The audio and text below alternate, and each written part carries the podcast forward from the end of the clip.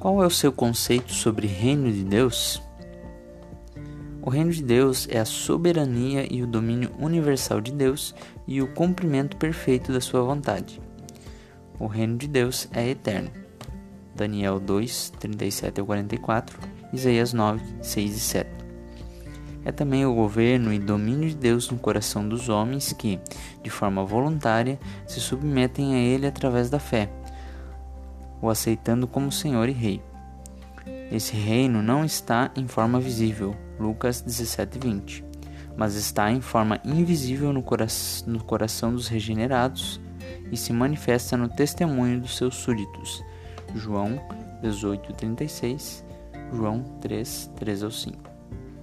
Esse reino futuro foi inaugurado com Cristo em sua primeira vinda e será consumado com a volta de Jesus em data que apenas Deus conhece. Mateus 24:36. Onde todo pecado e todo mal será vencido e haverá um novo céu e uma nova terra para os salvos habitarem eternamente com Deus. 1 Coríntios 15:24, Apocalipse 11:15.